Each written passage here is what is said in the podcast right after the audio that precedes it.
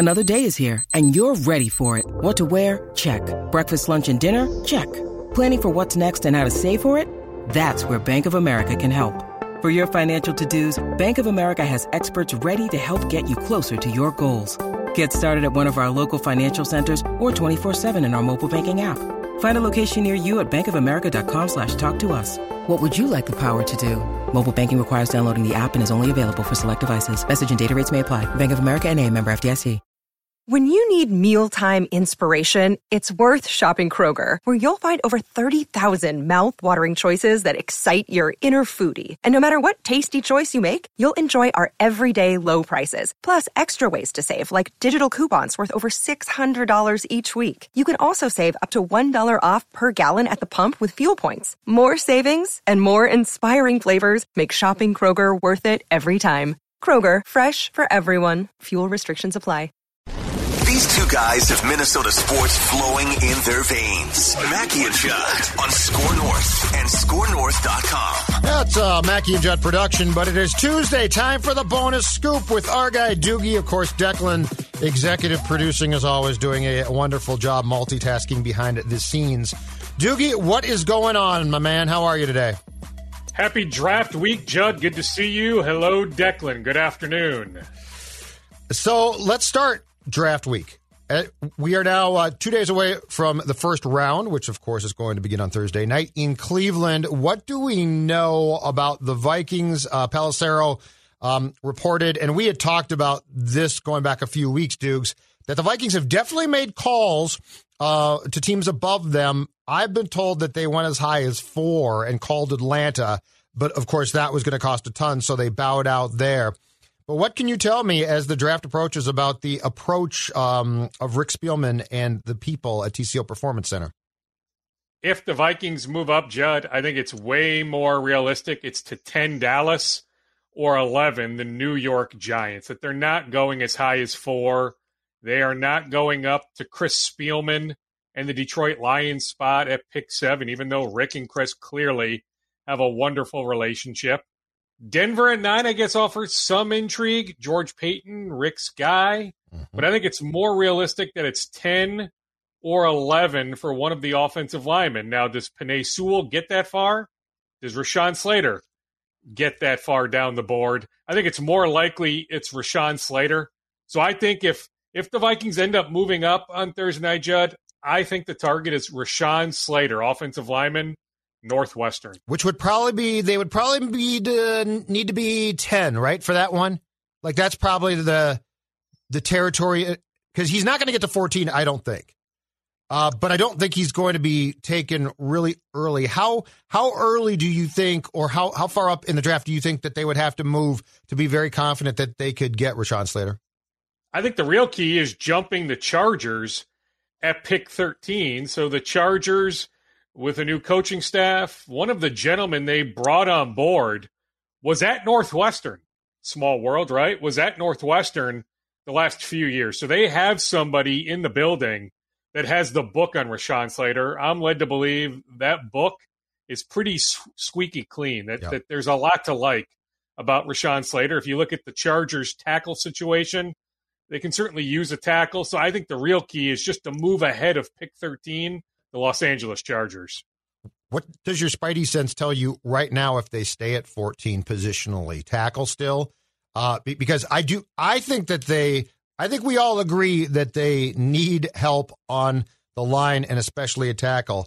The wild card Dukes for me personally is the presence of Zimmer and of course his love of defense. And and here's where it gets intriguing to me. So they don't have a second round pick.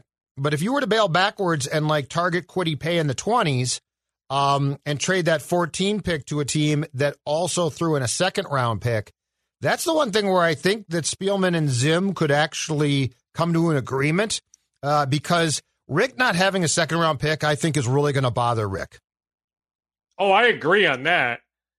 My rebuttal to what you just said, Judd, is who's moving up to 14? Is the key for DeVonta Smith the Heisman Trophy winner to fall to 14 for a team like Baltimore mm-hmm. or a, another wide receiver needy team. Maybe it's Chicago, maybe it's Green Bay, maybe it's Tennessee. For one of those teams to jump up for Smith. Like, I don't know who else is jumping up for a particular player. I know Chris Sims, who I like, by the way. Chris Sims, I think, does excellent work. His mock draft from this morning has Justin Fields getting all the way to pick 31. What? I have a hard time believing Teddy? that Justin Fields, yeah, pick 31. Like, Yeah. to me, if he starts tumbling even a little bit, No. somebody is going to jump up for Fields. I think it's even higher than 14. So, like, to me, like, who's who's coming up to 14? But yeah, could I see a scenario like that where you move back, you end up with Kwity Paye? I struggle, Judd, to see them taking Jaelan Phillips with that concussion history. It's tougher more than ever to have the full medical book on these guys just because of a non traditional combine. Guys were in Indianapolis in the last, what, seven to 10 days for medical checkups, but that doesn't mean that every team had a medical representative there. So you're trusting some secondhand sourcing on that. I just, I think that's a slippery slope. As good as Jaelan Phillips could be, Jaelan Phillips, don't get me wrong, three or four years from now, we may look back and say Jaelan Phillips from this draft class. I just think, though, with the injury history and the concussion history, I would be surprised if the Vikings went that route, especially at pick 14. Maybe they're willing to roll the dice more if they end up moving back seven, Right. eight, ten spots later first round. But I think Kwity Paye makes a bit more sense in that regard. You know, I also wonder if Mike Zimmer is pushing for Jaycee Horn, a really good cornerback. That the Alabama cornerback isn't going to be there at 14, but you think about the 2022 Vikings. So next Monday, the Vikings have the deadline to pick up the Mike Hughes fifth year option. We can say right now, Judd, the Vikings are not picking up the Mike Hughes fifth year option. So Right.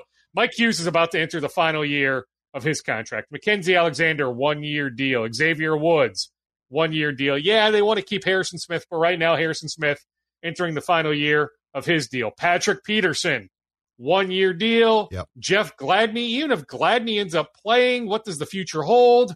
How long might a suspension be for Jeff Gladney? So, like, you think about the secondary, the secondary not only can use some immediate help, but more so 2022, they could use all sorts of help. So, I do wonder if Zimmer, I don't think fans want to do a little bit for the cornerback, but if I had to bet right now, Judd, Mhm. unless there is a really good trade back scenario, I think if they end up staying at 14, it's an offensive lineman. If they move up from 14, it's an offensive lineman.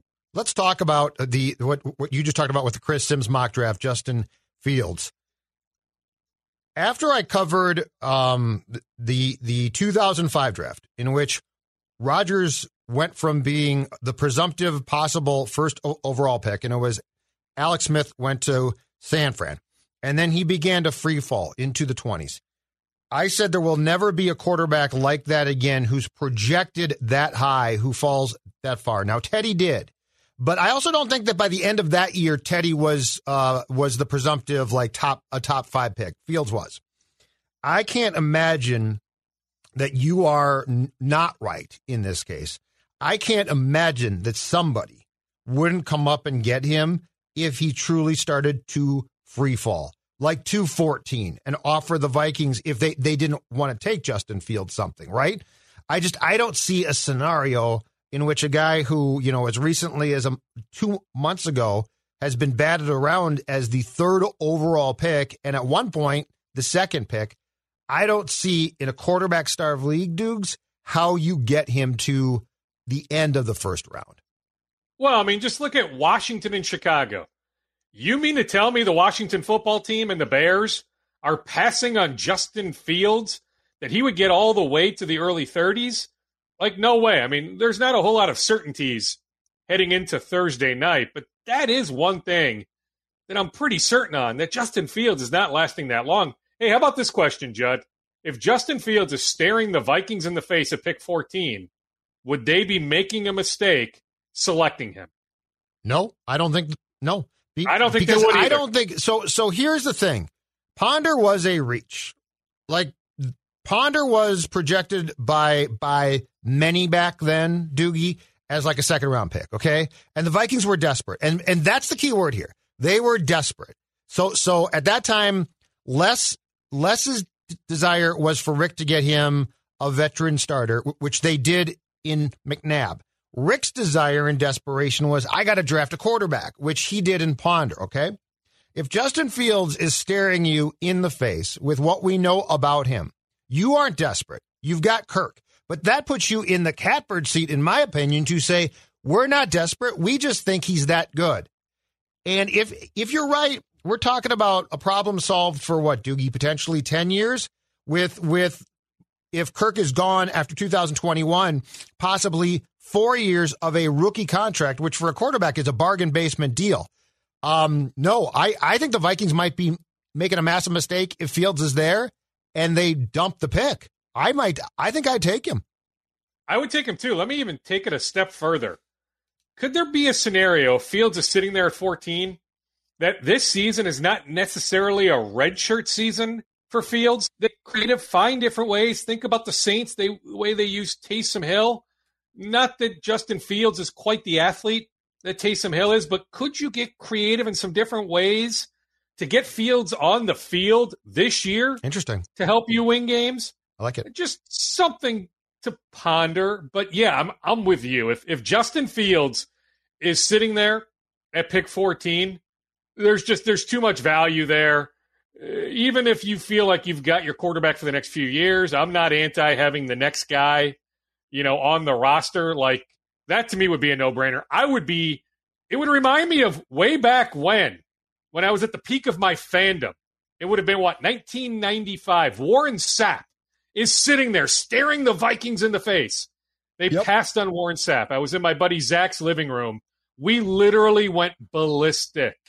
I was 15, he was 15. So again, the peak of of my fandom. I've been jaded, you know, being in this business since 1996.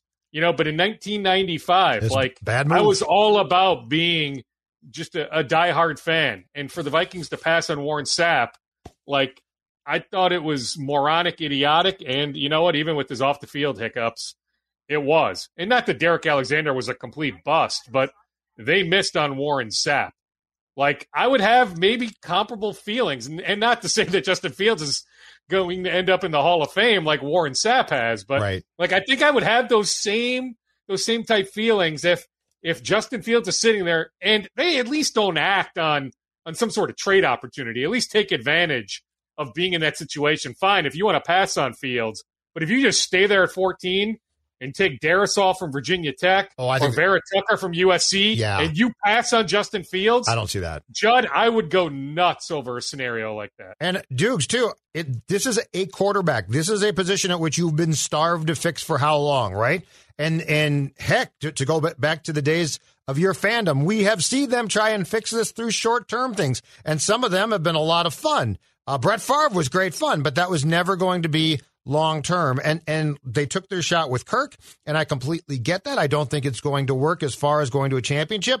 But if you are, but if you are looking at a QB, it's it's what Phil and I have fought about forever. In retrospect, you had two picks in 2005, and you took Troy Williamson and Erasmus James, and a quarterback who a lot of people thought might have been the top overall pick in that draft, Aaron Rodgers, just went right right past you. Uh, 2005, it was a mistake. 2021, that's malpractice. Like this is the most important position, Doogie, in all of sports, right? So if Justin Fields is the real deal, and yeah, there's quite there questions about everybody, and there's subterfuge constantly. I get that, but if this is that case where he just falls to you at 14, and you're like, oh, we're good, you're crazy. You're absolutely crazy. For what it's worth, the feedback I've gotten on Fields, including from my guy Randy Mueller, the one-time NFL Executive of the Year back in 2000, the former Dolphins general manager, the former Saints general manager. I talked to Randy yesterday. He actually hopped in on some different Zoom calls, you know, just with his with his contacts, he had access to to some of these Zoom interviews that guys did with teams. Yep. And not only that, but just the feedback that that is really good on Fields. Like I would just say, flip on the tape of of that semifinal game against Clemson not mm-hmm. that long ago. Like there's so much to like about Justin Fields. I hope, Judd, for the sake of what we do, because it would be an unbelievable talker, even if they end up taking Fields, mm-hmm. but if they pass on Fields, like I hope, you know, somebody who roots for storylines Give me that storyline on Thursday night that Justin Fields is sitting there and he's in the ballpark for the Vikings to either maybe even move up for him. Heck, I'm talking about I see if they move up, it's for an offensive lineman, but maybe you jump up to 10 or 11. You know, not that the Cowboys would take Fields, not that the Giants would take Fields. Jump up a few spots and take Fields that way. But, like, I hope that scenario presents itself that Fields is staring the Vikings in the face. Where do you think Trey Lance goes, Dukes? Because I think Mac, I still, the, yeah. the Mac Jones thing to me is an enormous curveball. I think Mac Jones goes three, but I don't say that with any sort of conviction, Judd. Sure. You know, just even just maybe even reading the tea leaves ever so slightly with Kyle Shanahan's comments on Monday. I just think the Niners go with Jones, but heck, if they go Lance on Thursday, Judd, I'm not going to be shocked. But I think Mac Jones goes three. So then the question is, okay, is Atlanta locked in on Pitts? Could he go as high as four? If not four, you know, where does he end up going? I would think in that scenario, the George Paton go after Trey Lance. So, because I, the two things that I think also are are ripe to ha- happen if Lance starts to fall uh, past five, Doogie, is I think that there's a very good chance that Detroit trades from seven or Carolina trades from eight. And that's where, to your point, Washington comes up from 19. Like Washington's got to get a quarterback at some point here. Um, so it wouldn't shock me if if a Washington or or if a team like the Bears, and I know they've got Dalton, but that is not an answer. If a team like the Bears came up to Carolina's pick, so th- this is where I don't think you're going to get a quarterback free falling like has happened in you know 15 years ago, because I think that for the most part, all of these guys are regarded too highly. The only guy that if he doesn't get taken, I could see falling a lot is Mac Jones because I have no idea what to make of him. And I think that Shanahan sees him as his Kirk. But beyond that, I don't think that there's a lot of teams probably clamoring for Mac Jones. I think those top four guys are, are probably, or they should be safe to go high. They should be. I mean, the floor is seemingly Chicago at pick 20, right? That Washington yeah. is where 19. I don't have the full. But Washington could come up to the to eight to Carolina, for yeah, instance. Yeah, whether it's Washington at 19 or Chicago at 20, yep. those would be two teams to keep an eye on. You know, if a quarterback free falls, if the quarterback doesn't get past those two spots, or yeah, one of those two franchises moves up. Could Trey even go to Carolina? Like yeah. the date on Sam Darnold's fifth year option, yeah, he could is after the draft. Like, are we sure that Carolina, even though they gave up a decent amount, but are we sure that Carolina nope. is completely married to Sam Darnold? Nope. You not, know, now if Denver doesn't end up with Trey Lance, doesn't it make logical sense for Denver to make a trade for Teddy Bridgewater? Yes. That George Paton knows Teddy really well, that, that Teddy ultimately ends up in Denver. Yes. Like I could see that happening. Agreed. You know, that would make a lot of sense to me if Denver doesn't end up with with Lance or potentially Fields. But it just it ain't curious because we know how badly the Vikings need offensive line help. You know, does Sewell go five or does he go six? Does he go seven or is he potentially still on the board at pick eight? And yeah, I told you, I think the floor for Slater is pick 13. Yep. But is it possible that a team a little bit higher up, like Dallas, I think needs a defensive back. I think Dallas going cornerback, the Alabama cornerback, makes a lot of sense. But could Dallas even go Slater at pick 10? Like those are those yeah, are still questions. Yeah. Those are still questions that linger in my mind. Yeah, that, that's a good point. I don't think I think that they'll go defense, but but they they have been so um they have been Patrick Surtain the second has been mocked to them in almost every mock Doogie, and it's to the point where I almost am now hesitant to think it's going to happen because it's so widely being done, right? And and like if you see a mock, if you see every mock agree that pick, unless it's the top pick, that pick like a 10 is not right. So you might be right. Here, here's my question too. So, as, well, and we see that all the time, Judd. So, like last year, just using last year as an example. Yep. Kinlaw, the interior defensive lineman, was mocked for the longest time to the 49ers. Yep. The 49ers end up trading, was it the Buckner to Indianapolis? So they had this need, interior defensive line. Like that made sense for so long. What ends up happening? The 49ers end up with Kinlaw. So there are many instances where it just it makes too much sense. And you're right. Dallas has this glaring need for a cornerback. What's your thought on this, though? So we, we talk about the obvious um, potential permeations of what the Vikings could do with that first round pick, and it's fun to talk about QBs. Um, and, and certainly, if you could solve that problem long term here, it would be ideal. But what is your sense about the immediate pressure on the GM and coach right now? uh, from the Wilfs to win in 2021. And I don't mean just get to the playoffs. I mean potentially now win a playoff game, make a run. Uh, because as much as you know, Rick will always say, "Well, we always go with the best guy on our board." The truth is, no, you often go with the best guy on your board who's going to fit a need. I think that's one thing about this is is their contracts which start 3-year deals in 2021. You know, if they don't have a great year, that's 2 years of buying them out, new TV deal in play post pandemic. It's very possible so, what's your gut tell you about just the pressure on them immediately to say the future's the future, but we have to win right now?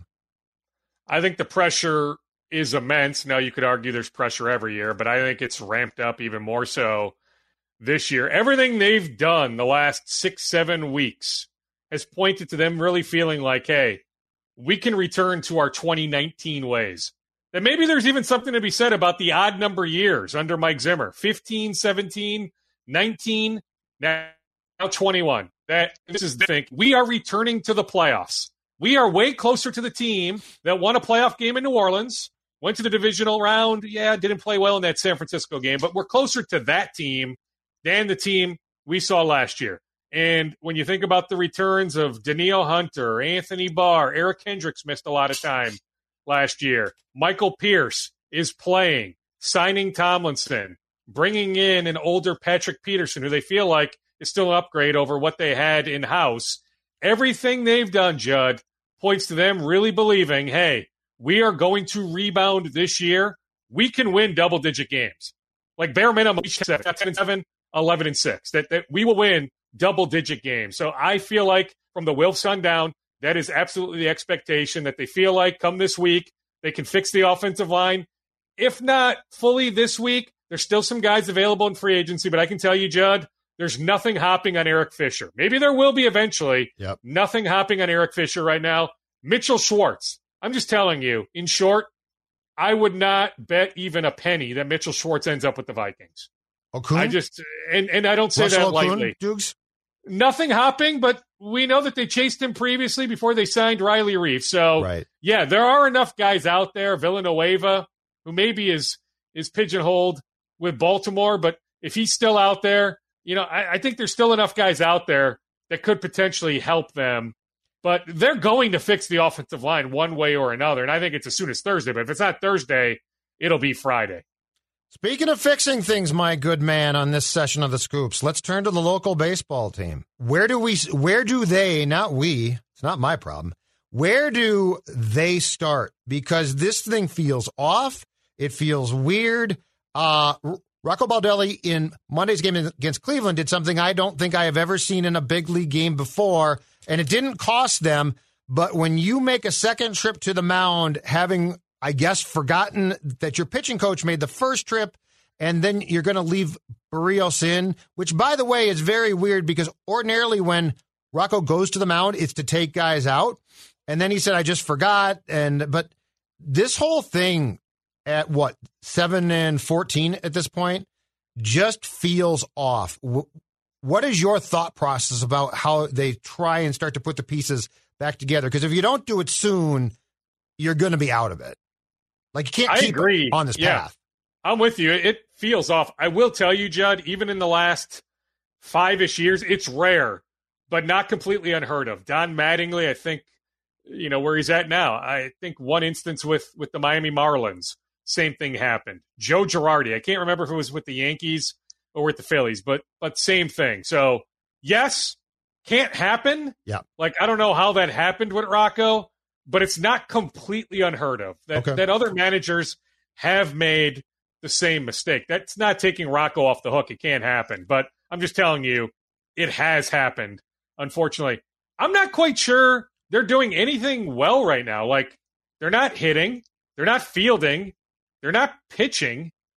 Alex uh, Colomese, Alex or Alexander, uh, whatever that bleep he wants to be called.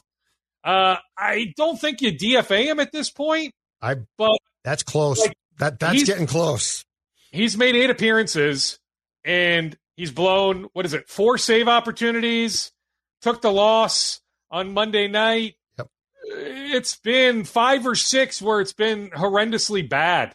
He's had like one or two passable, you know, appearances, but but yeah, out of eight, like most of them have been train wreck bad. I don't know what you do at this point with him. Like you need to demote his role or, you know, create a phantom injury and put him on the injured list, but it's not like he's the only one. Tyler Duffey gives up the home run on Monday night. His velo was off down in Fort Myers to some extent. Really, only Taylor Rogers has been pretty good, and it's not like he's been unhittable. Hansel Robles has shown me enough where you feel okay about him, but collectively, the bullpen has been really, really bad. Like, think about some of these defensive alignments we've seen, and I get it. A lot of it is just based on, you know, guys being hurt or being on the COVID list, but like Luis Arraez probably shouldn't be in left field. He just shouldn't. Correct. You know, and then like last night's outfield alignment, like if I told you on March 15th we would see an outfield of Jake Cave, Brent Rooker, and Luis Arraez at some point, especially when you're in a rut, like you could really use a win, you would have told me you're you're nuts, right? Like it's it's awkward. I think there's some friction in the clubhouse, frankly, that they're not at the 85% COVID vaccine threshold.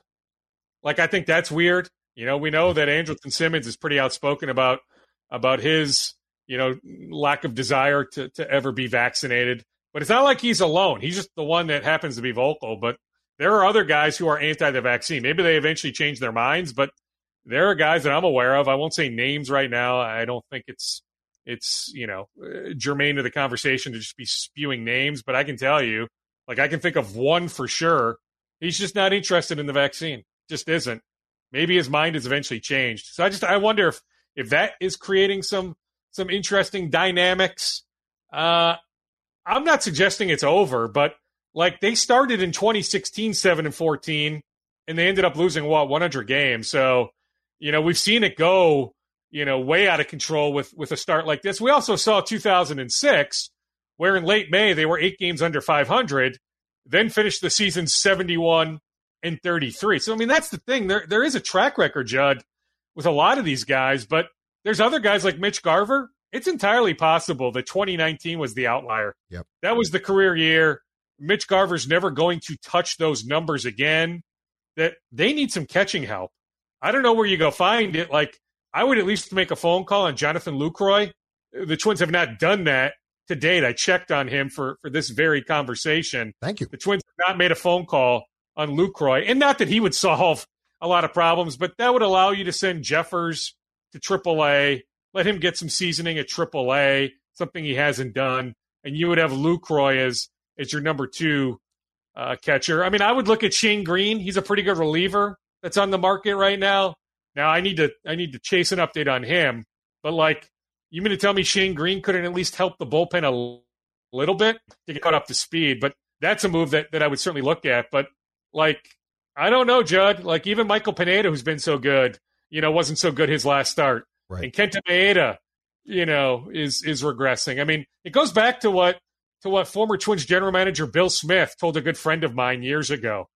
Like guys have good years, and then there's always this expectation that every one of them comes back the next year and has another good year, and it just it never works like that.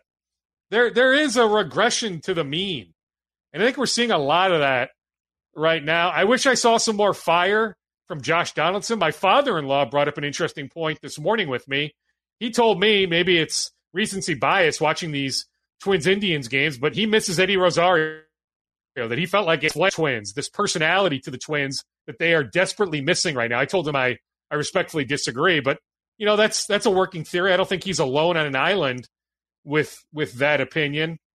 But I don't know how how they fix it, Judd. And I actually think the Royals might be close to to legit, maybe not 90 win legit, but that they can win in the mid 80s. And like for the Twins to get to even 88 wins at this point, they would need to play about 590 baseball the rest of the way. Yeah. And I just don't see the evidence. And I'm on the record preseason saying they're a playoff team. And so, like, I'm not going to change after 21 games, but I'm just, I'm being a realist. Like, it's hard to see the path to them playing nearly 600 baseball the rest of the season to get to 88, 89, 90 wins. So you touched on on a, a thing that I find to be intriguing about this whole thing because we don't have and have not for two years now had access to the clubhouse doogie. We don't know a lot of things. I mean it's all zooms which is basically post game shows. Um, but your it feels like when i say something's off it feels like there are dynamics that we don't know a thing about going on. You know 2019 was incredibly smooth for rocco and the team. But part of the reason why was like it didn't take a lot to walk in that clubhouse for the limited amount of time that we're allowed and to like sense what a difference Cruz made, what a difference the whole team felt, that there was a camaraderie there that was really good, that there didn't seem to, to be the old um, from a couple of years before that, the Lance Lynn thing, right? Or the Lomo, where you're like, these guys, this is not going to work. Um, it feels like that. It feels like something's off in the clubhouse to what you're saying we don't know what. They're not going to share it. But that's why it definitely does not. It doesn't just have the feeling of, well, they're struggling and they'll be fine. Um, something's gone off the track, and I can't begin to tell you what. But but in in sports, I think we underestimate how important that becomes because we get so caught up in analytics, statistics, right? Like what's Mitch Garver doing at the plate?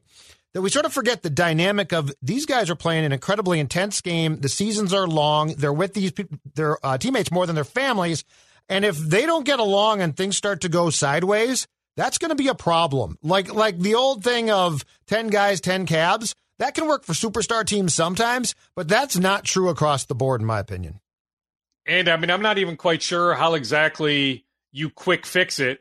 I'm with you, Judd. I don't have all the answers. You're right. With with us not having access to the clubhouse, I don't have the insight that I normally would. I'm just telling you though, we know like this is fact. Now it could change. Maybe some guys change their minds. Two, three weeks from now, the Twins reach that 85% threshold. But right now, there are teams that have hit the 85% COVID vaccine threshold. The St. Louis Cardinals, some others. Mm-hmm. And those guys are now allowed to do a lot more than the Twins can do. Go out to dinner, just a lot of different things. Mm-hmm. And I just wonder again, let me make this clear. This is more a theory of mine. This is not me reporting anything definitively. Please don't aggregate this. But it is a working theory of mine that there are guys that have gotten the vaccine. We know that from from the pictures they put out. Nelson Cruz and others, guys that have gotten the vaccine. Yep. And I'm sure they would love to have the freedom that a lot of their colleagues on other teams have. And the fact that they don't have that freedom, I just can't help but wonder if that's creating, even if it's just a little bit of friction, but some sort of friction in that clubhouse. And hey, there could be a really good team. I don't have intimate knowledge of the Kansas City Royals or another team that's in first place. They're absolutely, I mean, with 98% certainty, Judd, there is another team in a comparable position. There is a team in first place right now, playing good baseball, that is not at the 85% threshold. So it's still not, you know, like a legit excuse. Like you can still go out and play capable baseball. Of course. And go out and win games. Yeah. But I'm with you. When you're around these guys so much, there is something to be said about chemistry. However, you want to define chemistry, that in baseball, it's more important than any other sport. And certainly something does seem off right now with the Twins. Do you think once um, um, Kepler comes back, Sano c- comes back, how much do you think that that helps? Because it's my personal opinion that I'm not sure they're going to save th- the day. And look, Astudillo and Jake Cave should not be playing on a daily basis. There's no question about that. But, you know, Miguel was at what? 111. Uh, Kepler has not been the same player essentially since 2019. So the problem, too, is offensively, they've been terrible. And and there are people, the the broadcasters basically that are on TV who keep telling me, well, it's injuries and they're you know they haven't had their full lineup and they're going to have their full lineup. That's a great thought, but I don't know that I'm convinced that when Miguel and Max come back that that saves the day because it's not like when they got hurt or in Kepler's case went on the COVID list, Dukes, that they were absolutely tearing th- things up I don't know why buy that when everybody's back, it's going to be fine. I think that there's still some question marks offensively. There are still question marks, but you said it, Judd. It's Astudillo, it's Cave, it's some others. Give me Kepler and give me Sano over those guys, or give me the option of playing Kirilloff at first base. Yeah, I agree with that. You know, then then I suppose you are playing Arraez in left field, which is not something I I like. But if Buxton is the center fielder, I feel better about it that Buxton can mask some of Arraez's warts in left field, and it's not Arraez's fault. He's not a left fielder. And Cleveland it's is tough. Just the predicament that they are in. Sure, that corner yeah, in Cleveland can be tough. tough. You're Yeah. getting played out there.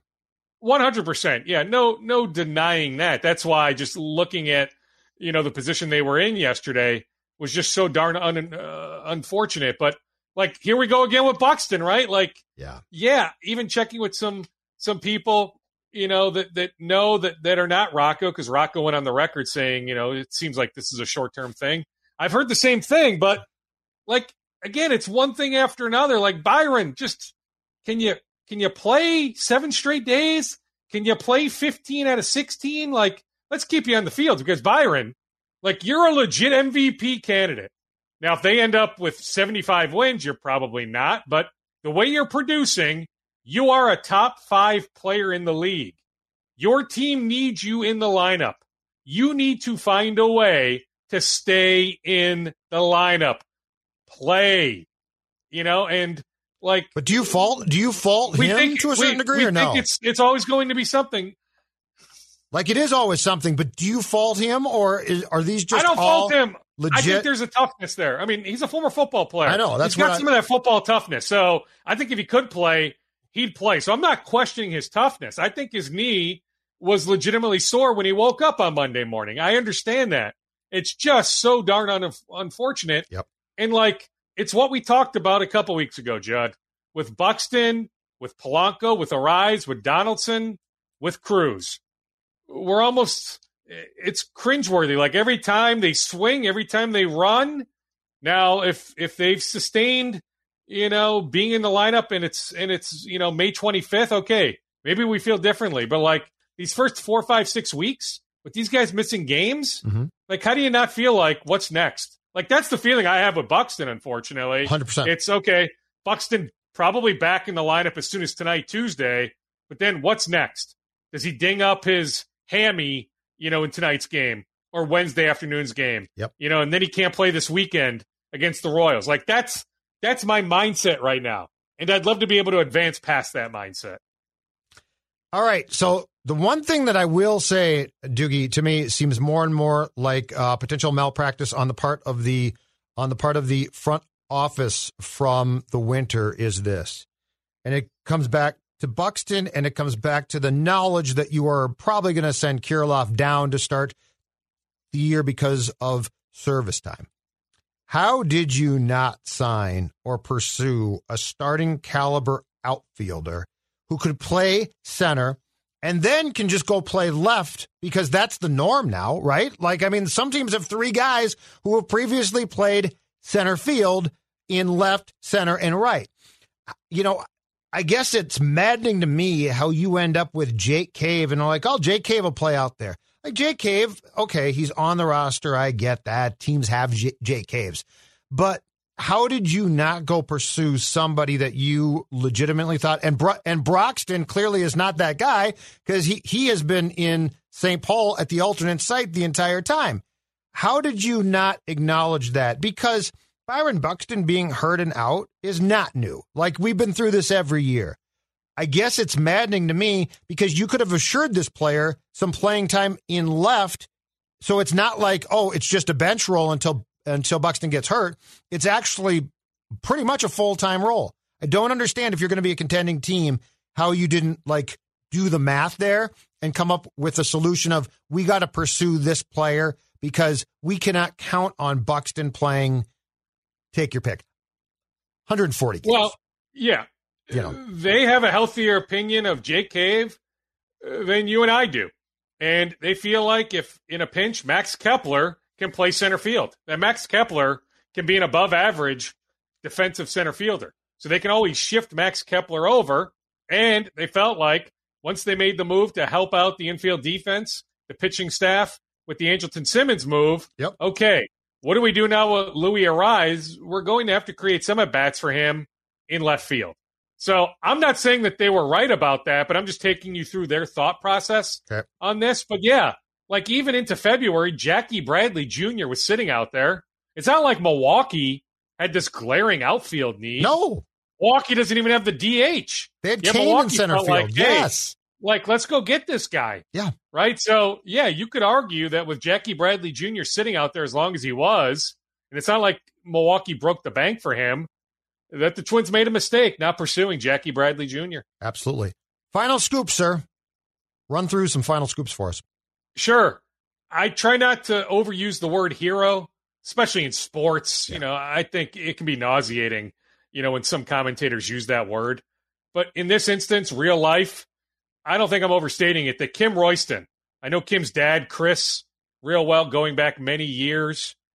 Kim Royston, the former Gophers defensive back, he started at Wisconsin, so he was a great athlete at Cretin Derham Hall, committed to Wisconsin, transferred, the rare athlete, went from the Wisconsin Badgers to the Minnesota Gophers back in the day, played for Tim Brewster. Mhm. So Kim is now the assistant principal at Plymouth Middle School. So a kid brings a gun to school on Monday. Kim Royston was a big reason why uh, that situation did not turn into an absolute catastrophe Really? you know a tragedy that that Kim was a big reason why uh, they were able to disarm uh, the young man. And so Kim Royston, true hero. So Yeah. I mean that when I say Kim Royston, hero. Also on the Gopher men's basketball front, anytime you see a player that has a pulse that is six eight or taller, just presume that the Gophers have reached out on that player. And they're looking for size. Steph Mitchell, former Shakopee High School star, good player in the ACC at Boston College. Multiple Gophers coaches have reached out to him. He is now in the portal. It does sound like he is actually going to test the NBA draft waters first. Why not? Maintain your eligibility, you know, get some feedback from an NBA team or two, what you need to work on, then play college. So I think a lot of the guys that are testing the pre draft process, like Brandon Johnson, you know, he played for the Gophers last year. I think a lot of these guys are going to end up back in college. So the Gophers roster is still incomplete, but mm-hmm. make no mistake about this. Ben Johnson is pursuing a big or two before anything else. Like you could argue they could use another point guard. Like is Peyton Willis really your number one point guard? But I'm just telling you, and I'm not saying that maybe they don't bring in another point guard at some point, but the number one priority right now, big. So Steph Mitchell is one name. Sterling Manley, who's in the portal, he played at North Carolina. He's another one. They would love Christian Bishop, a really good transfer from Creighton, double digit scorer for a really good program, Creighton in Omaha. But it sounds like Bishop will not pick the Gophers. I don't even know. Maybe he has picked somewhere already. I don't know, Jeb, but I was told a few days ago the Gophers are not getting Christian Bishop. Okay. Great stuff, Dukes. Talk to you. And we should give credit to Judd to the Timberwolves. I mean, Yeah. it's been a very enjoyable product the last week. Even the loss in Sacramento, that was that was a fun game. There is reason for hope, right? That enough that they have a winning record. You know, what is it, eight and six now? That if you think about their main four players, now I would say main five, including Jaden McDaniels, but if you want to go main 4 Mhm. Edwards, D'Lo, KAT, Beasley, those four have only played together for 13 minutes. So when you think about Chris Finch, well, I've told you for weeks, is a brilliant coach. He is really good Mhm. at what he does. We saw it again last night on display. So you give Chris Finch a summer to work with guys, a full training camp, a full preseason, that there is reason to be optimistic heading into next year, especially if they can find a way to keep their top three draft pick. All right, sir. I'll talk to you. Sounds good. See you, boys. Some people celebrate the holidays, but you, you dominate the holidays. You deck the halls, the mantle, and anything else that will stand still. You deserve a bold cold brew that's as festive as you. Topped with creamy cookie butter cold foam, covered in cookie butter crumbles, and perfectly pairable with our new cookie butter donut, Dunkin's Cookie Butter Cold Brew is a delicious match for your decked out domination. America runs on Dunkin'. Price and participation may vary, limited time offer, terms apply.